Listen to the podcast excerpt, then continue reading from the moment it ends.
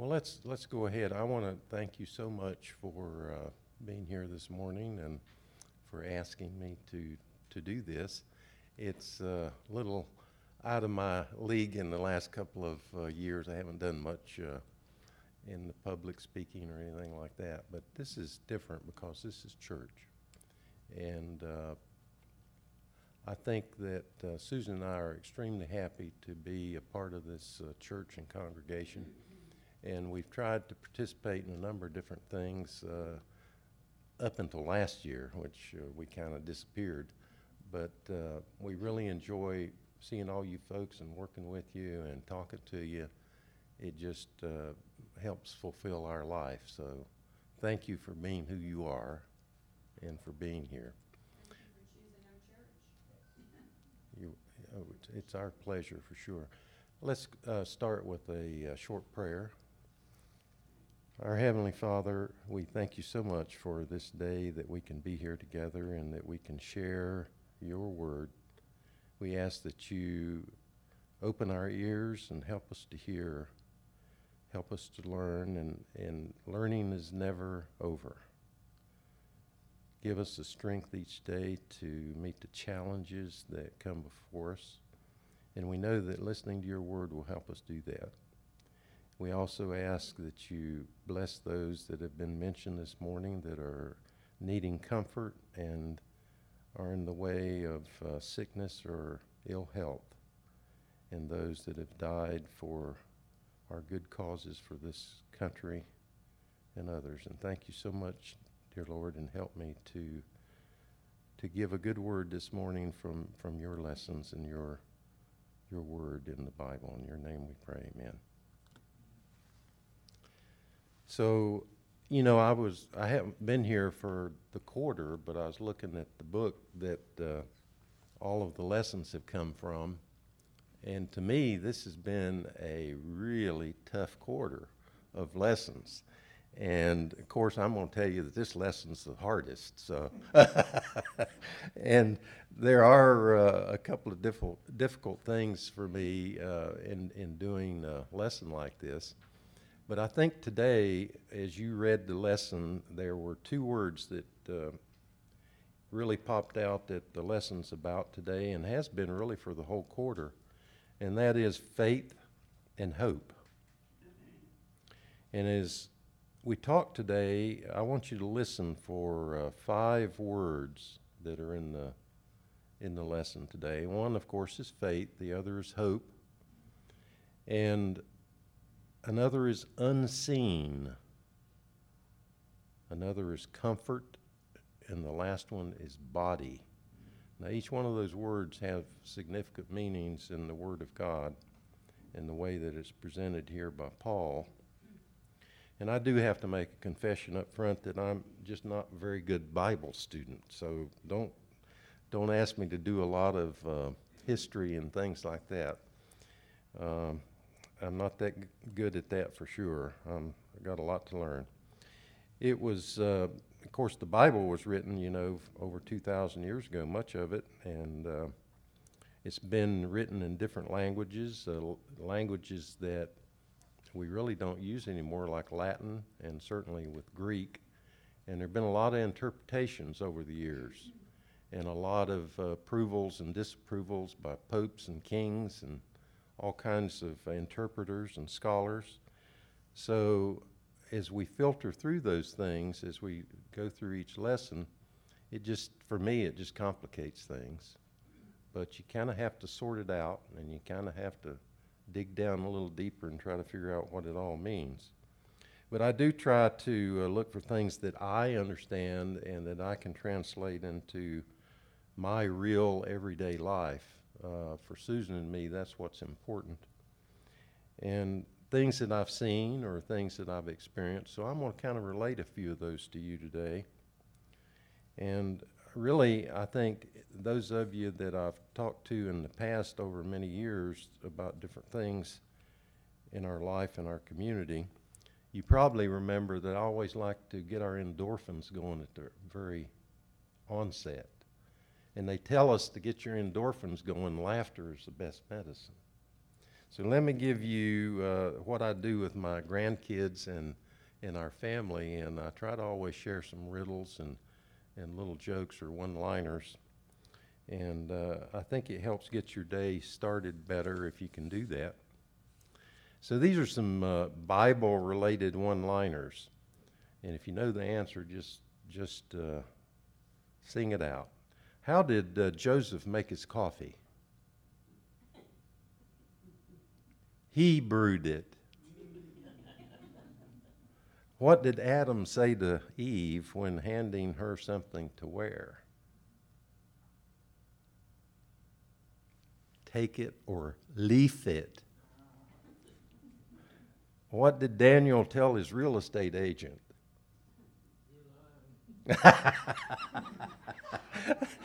That's even better. He said, he said, I would prefer a house with no den. Why did Adam and Eve do math every day? They were told to be fruitful and multiply. When someone needed a boat made, what did the people in town say? We know a, a guy. And the last one is if you give the devil an inch, just remember that he will become a ruler. So those are kind of fun things that I, I, Susan and I always enjoy doing with each other and with our family. But the lesson today is, of course, as you know, mostly from uh, 2 Corinthians. It's about eternal hope.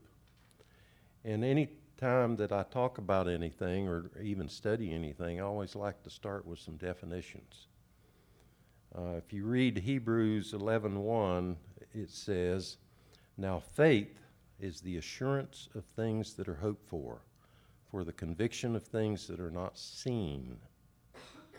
And this passage is considered to be concerning the function of faith in relation to the covenant of God, and it's often used as the definition of faith. Let me say it again it's the assurance of things hoped for, the conviction of things that are not seen.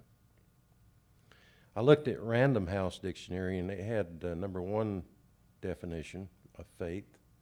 It said confidence or trust in a person or a thing. The second uh, definition in Random House was belief that is not based on proof. I looked up hope and it said hope is a feeling of expectation and desire for a certain thing to happen. Another definition was to cherish a desire with anticipation. And the last one was to want something to happen. In other words, faith is confidence or trust in a person or thing or a belief not based on proof. That's a key phrase because we know as we go through the Bible, we don't quite believe that, do we? We think we have proof. We know we have proof. Hope is an optimistic attitude of the mind that's based on a expectation or a desire. So in other words, faith says it is now and hope says it can happen sometime in the future. The Bible, however, for us is offered as showing proof for our faith in Jesus and God. It's not that it's without proof. I think a key verse in our scripture that we're supposed to be studying today is uh, 2 Corinthians 5:1, which says, "We know that if the earthly tent we live in is destroyed, we have a building from God, an eternal house in heaven, not built by human hands. So when I was about 10 years old, I really enjoyed reading uh, science fictions. Anybody in here ever enjoyed that at all? Not, not a lot of people do. But uh, there have been a lot of uh, books written and, and movies made in science fiction. But me being a, a science based person, I always enjoyed fiction because it got my brain stimulated. Well, some of it's pretty stupid and pretty uh, weird. But we never, back in the days when I was that old, we never went to the movies. So I loved all the books I could get my hands on. And I, one year at my birthday, I persuaded my mom to get me a monthly subscription to what was called the Science Fiction Book Club. And back then, they would send you a book monthly, and it might be a dollar, but it would be a nice thick book. That pulpy paper, you remember that? And it would might be two dollars, but uh, you didn't have to keep them, and you could turn around, you could send them back if you didn't want them. But uh, I really enjoyed science fiction, and it was because I w- turned out to be a very science oriented person. We hear a lot today about science. It's words thrown around a lot, especially in terms of the diseases and vaccination and COVID. But there was one story that uh, portrayed a future world where were these evil alien monsters that they could influence you by looking in your eyes and the eyesight. And if they influenced you, of course, they didn't influence you for good. That was the key key thing. They wanted you to commit all kinds of bad, destructive acts and maybe even commit suicide. So guess what the human solution was? Blindfold everybody. And so everybody in this uh, story went around blindfolded so that they wouldn't have to look into the eyes of the alien monster. So uh, there's another part of the story where you've got this heroine that she's got her two little kids, and they're they're navigating a river with a, in a rowboat, but they're all blindfolded. So the idea is think of this metaphor in real life today. The fictional tale does bear some resemblance in some ways, but not in others, in how some and all probably Christians do live at some time in their life. But Christians, if you're really a studied Christian, are not blind to the evils of the world. We see evils all the time around us. We've seen a lot of them this week. And the way that we can avoid that dark influence is because we also see that the Lord has a way the way of faith that's based on evidence, the evidence that's told to us in the Bible. So ours is not really a blindfolded faith, is it? It's a faith that's based on evidence and it's grounded in the facts of history. As Paul wrote in uh, 2 Corinthians, and we're told that that was somewhere around AD 57 to 60 in that period, he had a contemplation of death as he went around the world giving uh, witness to the Lord. And for him, contemplating death was more than a spiritual exercise. Paul, in his letter to the Corinthians, he admitted to his readers, he said, adverse circumstances resulted in being under great pressure far beyond our ability. He was talking about the group that was with him. To endure, far beyond our ability to endure. That means they were under great stress and threat. So he despaired of life itself. That's in 2 Corinthians uh, 1 8. The expectation of the potential end of his life formed the background for almost everything he writes in those first chapters of 2 Corinthians. But if you, if you think, he really emerges from the contemplation with a triumphant note because in verse or chapter 4 uh, verses 8 and 9 he said we are hard pressed on every side but we're not crushed.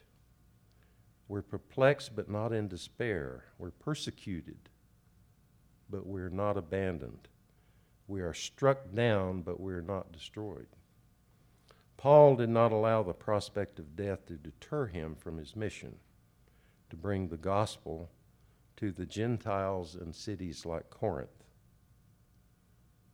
They say that some of Paul's anguish and his fear during that time of death and then his reconciliation with death may have been caused by various false teachers that were in the city at that time to undermine his word and his teaching and undermine his authority.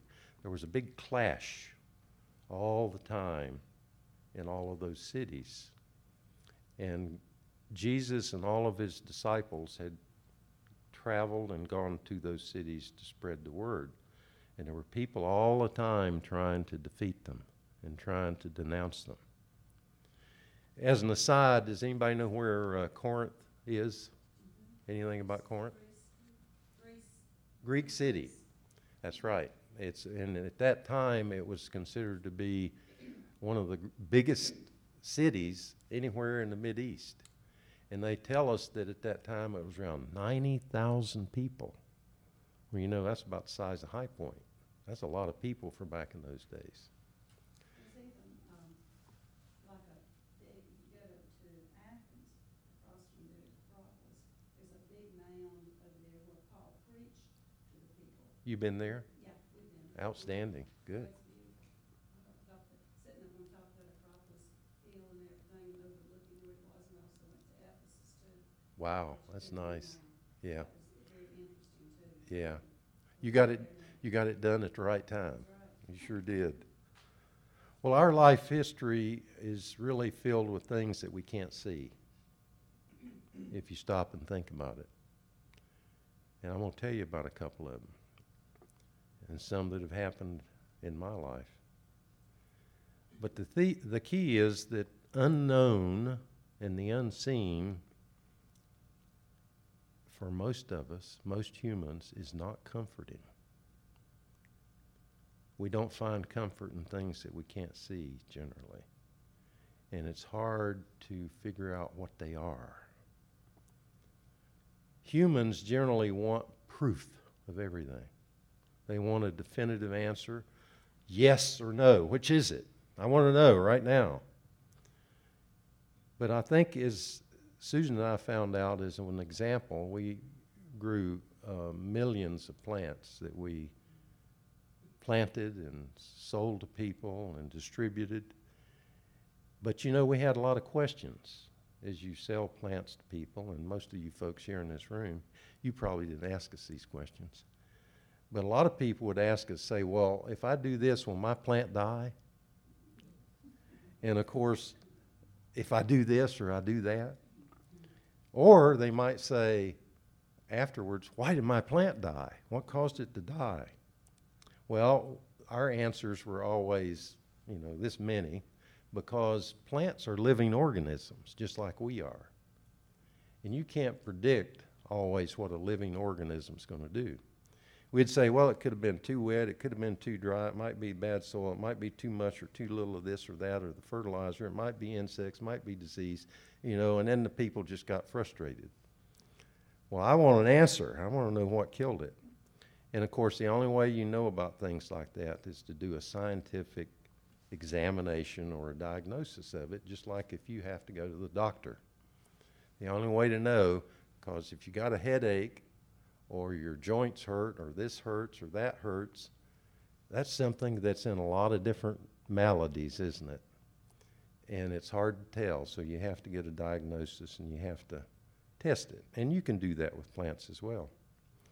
But you cannot control living organisms, especially when they're susceptible to the weather. And even we are susceptible to the weather.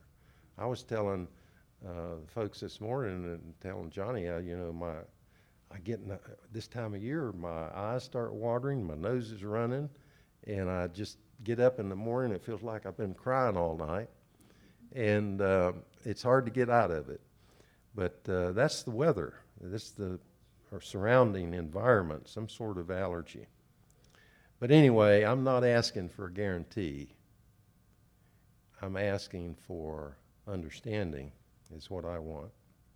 Jesus did give us a guarantee, though, didn't he? With his death on the cross and the resurrection. Another example I might point out to you, and all of you know this, you learned this in history when you were a little child. Explorers from all over Europe sailed into vast world oceans. And at that time, there were lots of rumors, and you remember hearing about those and reading about them in your history book, saying, oh my golly, there's these big monsters out there going to gobble you up in the ocean, you'll never come back. Or you're going to sail off the end of the earth and you're going to disappear. Remember those? Well, we know that those are not true anymore. But the question is, did those explorers, did they have faith? Did they have faith that all of that was going to be untrue and that they would come back? Or were they just stupid? Which was it?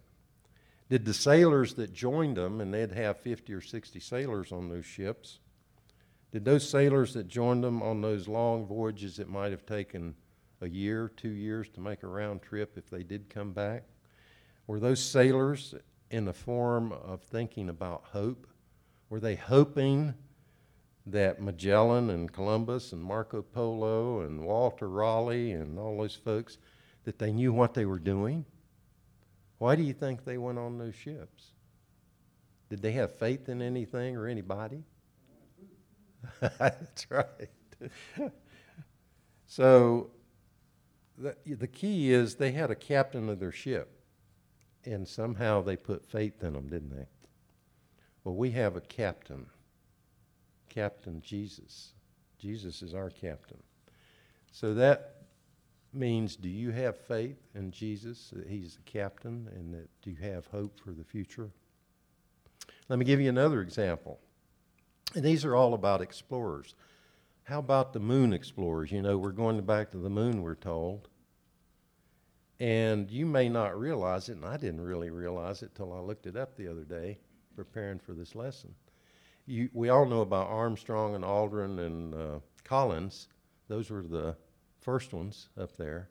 But there have been over 20 others that have actually walked on the moon, and more than double that amount that actually flew on the missions. So there have been a lot of folks. Once that first one happened, though, everybody just kind of forgot about it and said, "Oh, well, they are on the moon. Don't worry about it. It's it's no monsters up there that we know of." So the key is again, think about those those astronauts and the people that went up there. Did they have faith and hope that the NASA engineers knew their stuff about rocketry and astrophysics? Or did they just say, hey, put me on there, I'm ready for an adventure, shoot me off into the wild blue yonder? I think they had faith. I think they understood it, don't you? Do you know, do any of y'all notice Ellis Witt that lives in, in Trinity? Do you, do, was he in school with you, James? He and I graduated high school together. I didn't know anything about him until I heard him speak. and Was he, uh, Speaking at Rotary Club, John, at John's Rotary Club. He lives down in Trin, in March, Rodney Kendrick. And he was in the, am I right, James, he was in the, in the background, uh, in the room where they were, uh, establishing this walk, first walk on the moon. He has Uh,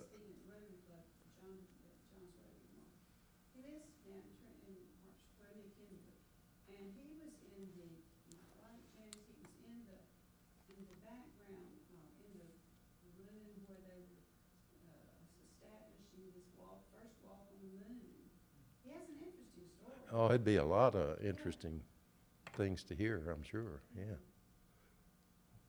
Did you know more about him, James, other than No, that? I, He you know, speaks, folks, very, he speaks very scientifically about it, and I what he see did, and him how the first about moon walk once a was and month. everything. It'd be fun to hear. I've heard one or two of them over the years speak, and they are pretty fascinating. It's a bit, it's a good story. he's a very smart Oh, person, very smart. Well, most humans, if you uh, think about it, now listen, listen to what I'm saying.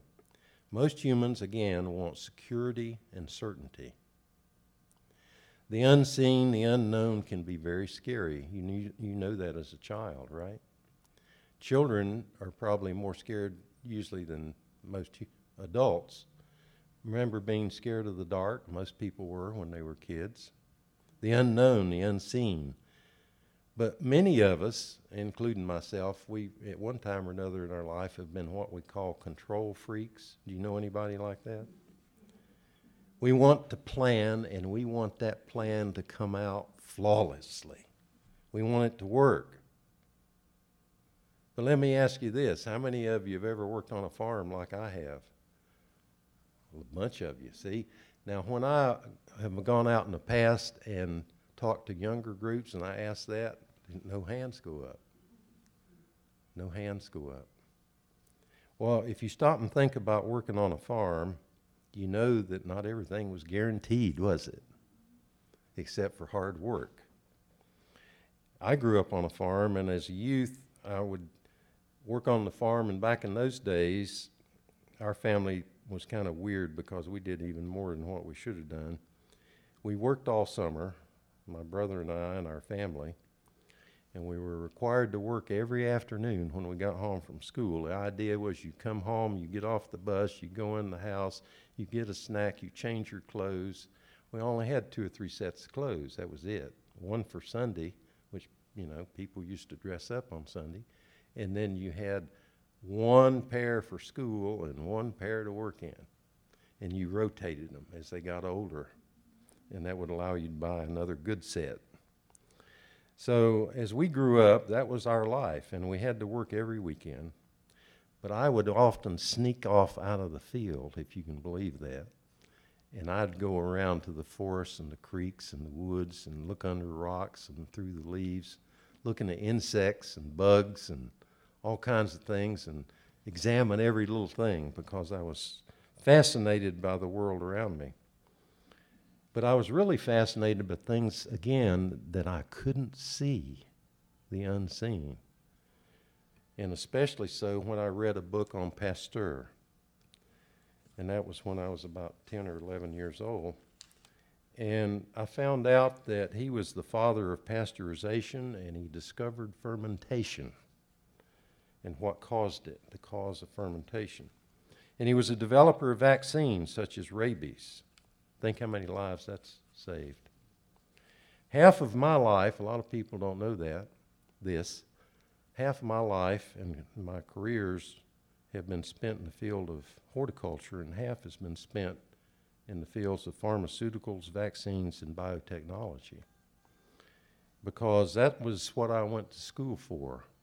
I got a little tiny microscope that I asked my parents for Christmas.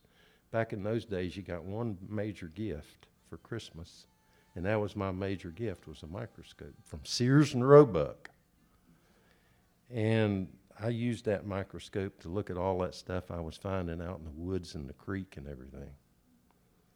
So that's the way my life started. But if you look back through history i was doing some research on this in history and in the 1500s and the 1600s, some people believed that those unseen things, because they didn't have microscopes, those little organisms that they thought might exist, they wanted to see them.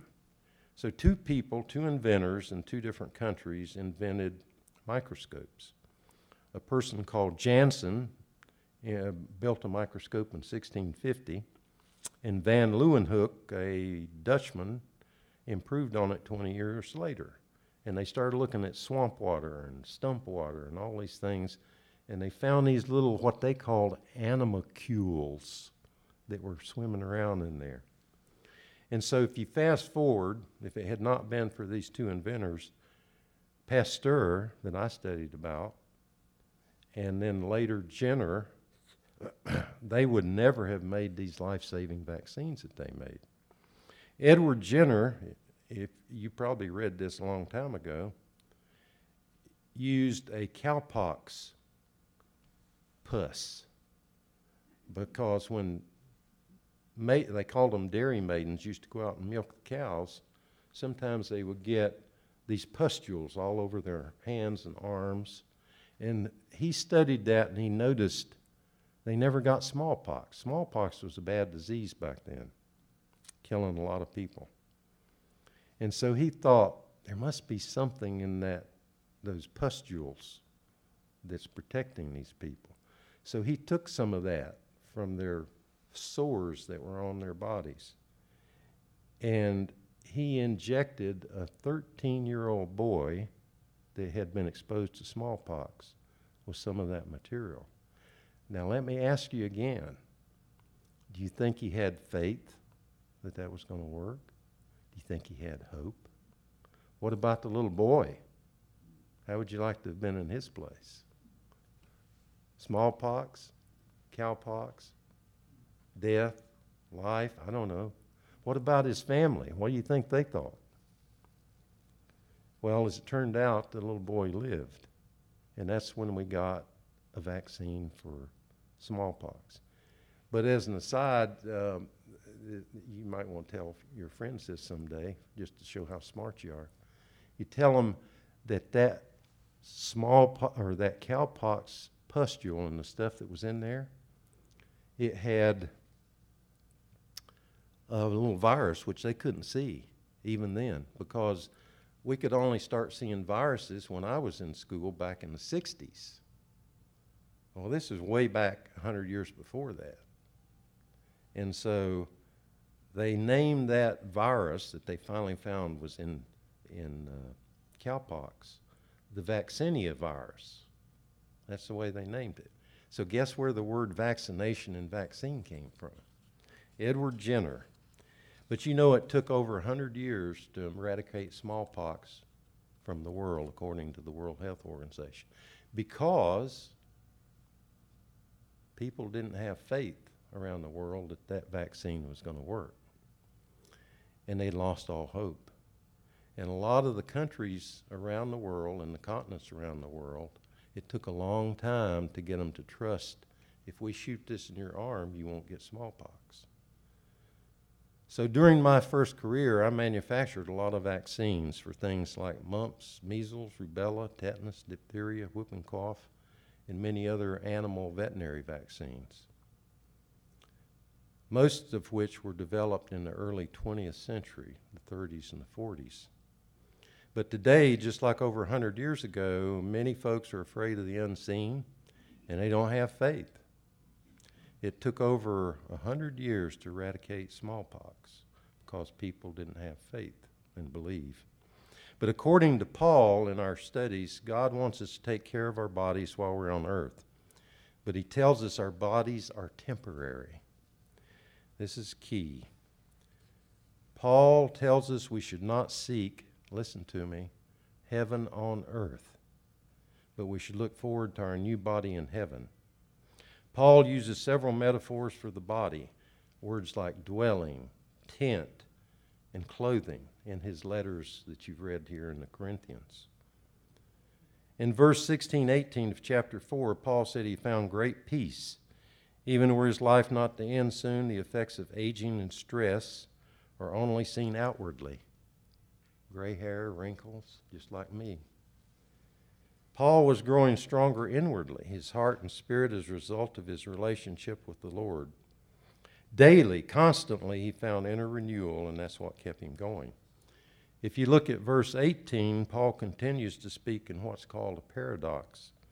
He said, We should not focus our sights on troubles in life, but instead turn our attention to what is unseen.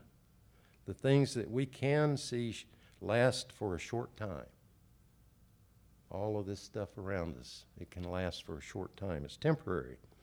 Such things may seem very significant right now, but this significance fades with time. The things we cannot see have much greater importance because they are eternal. To see the unseen, we must have eyes that are looking for it. As you look at 2 Corinthians uh, chapter 5, verses 1 through 5, a key, key phrase in the words that I just mentioned. For we know that if the earthly tent we live in is destroyed, we have a building from God, an eternal house in heaven, not built by human hands. Meanwhile, we groan, which we're told means longing to be clothed instead with our heavenly dwelling.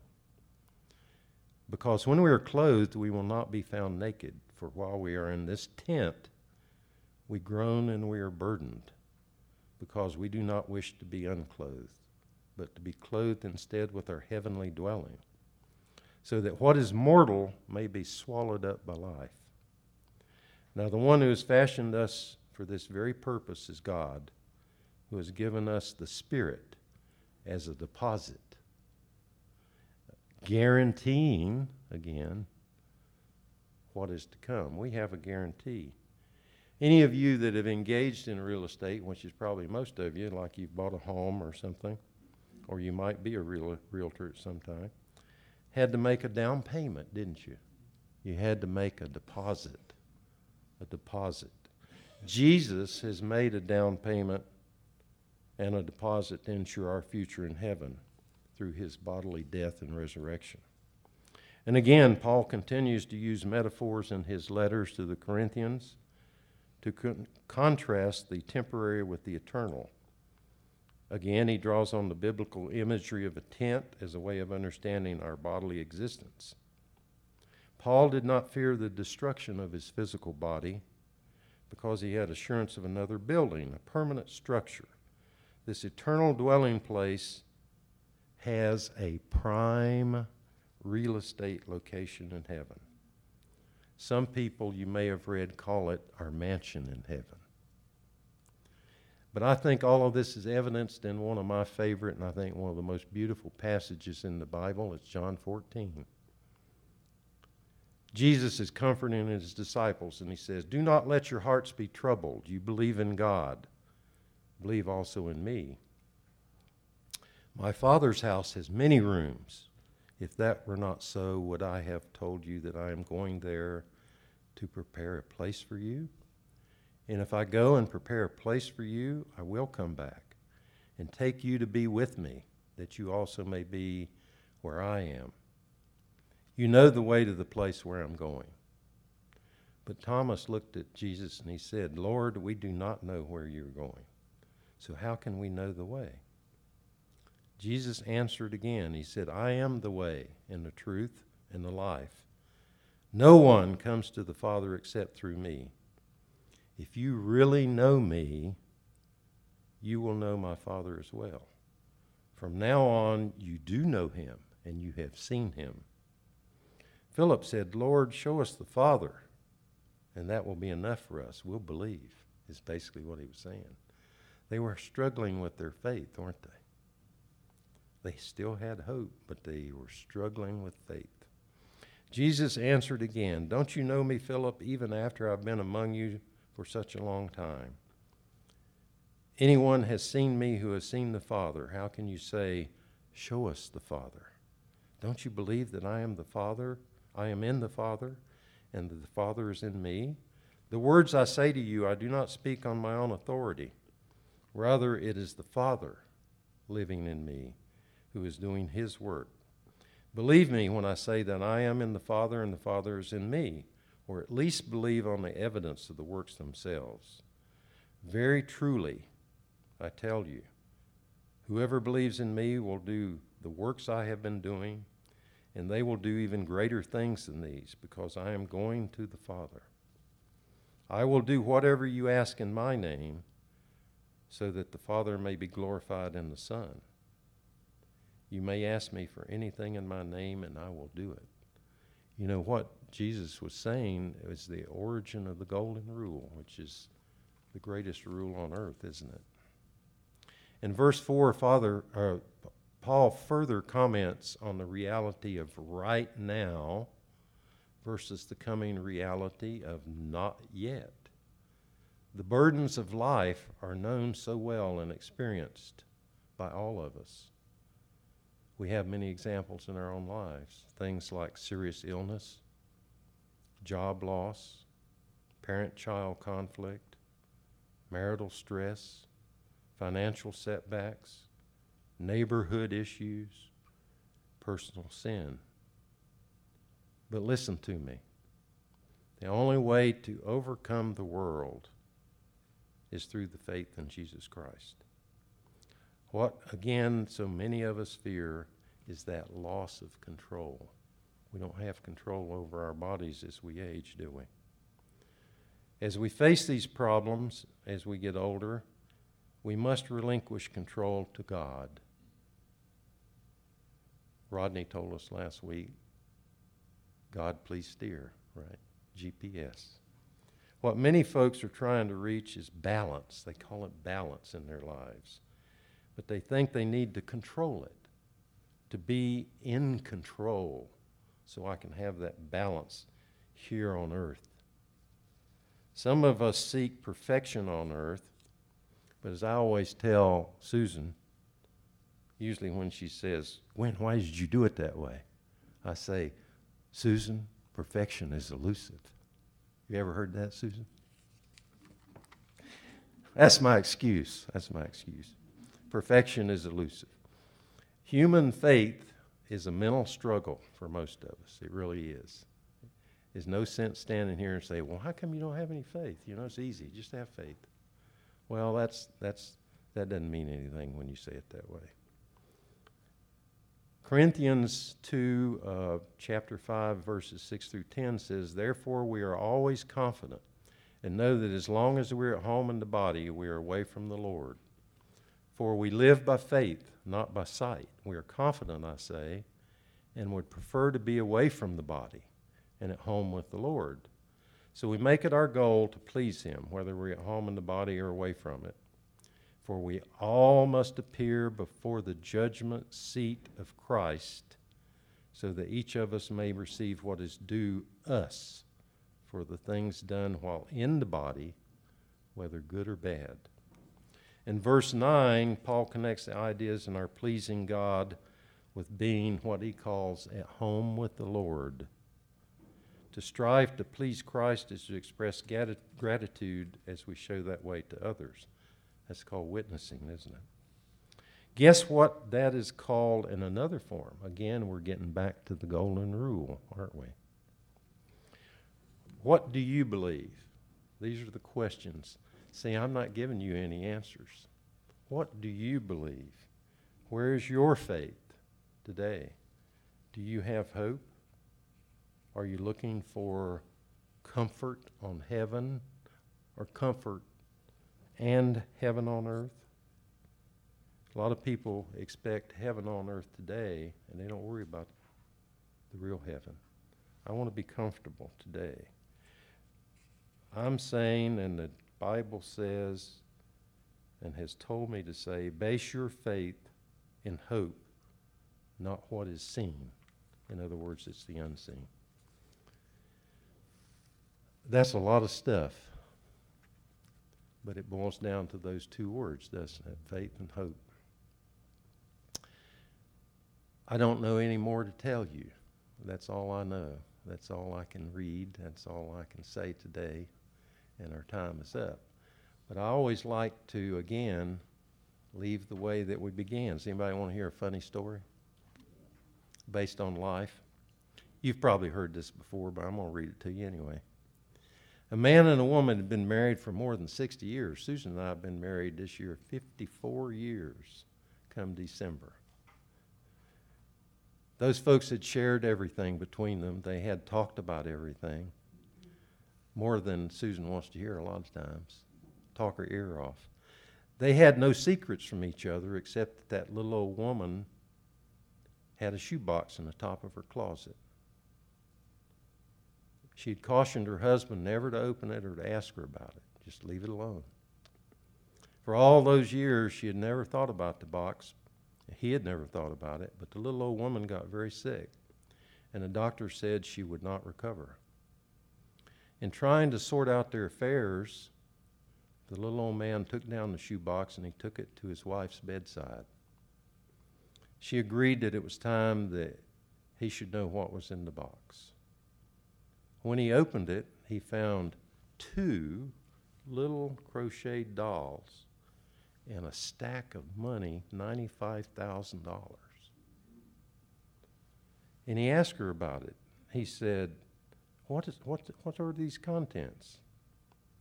When we were to be married, she said, my grandmother told me that the secret to a happy marriage was never to argue. She told me that if I ever got angry with you, I should just keep quiet and crochet a little doll.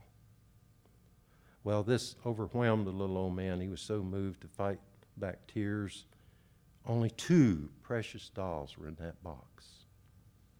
She had only been angry with him two times in all those years of living and loving.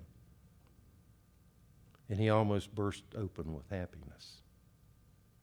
Honey, he said, that explains the dolls, but what about all this money? Where did it come from? Oh, she said, that's the money I made from selling the other dolls. that's my story today, and that's all I've got. And thank you for being such good listeners and for being such good people. And uh, Susan and I are happy to be part of, of what's happening today. Thanks so much.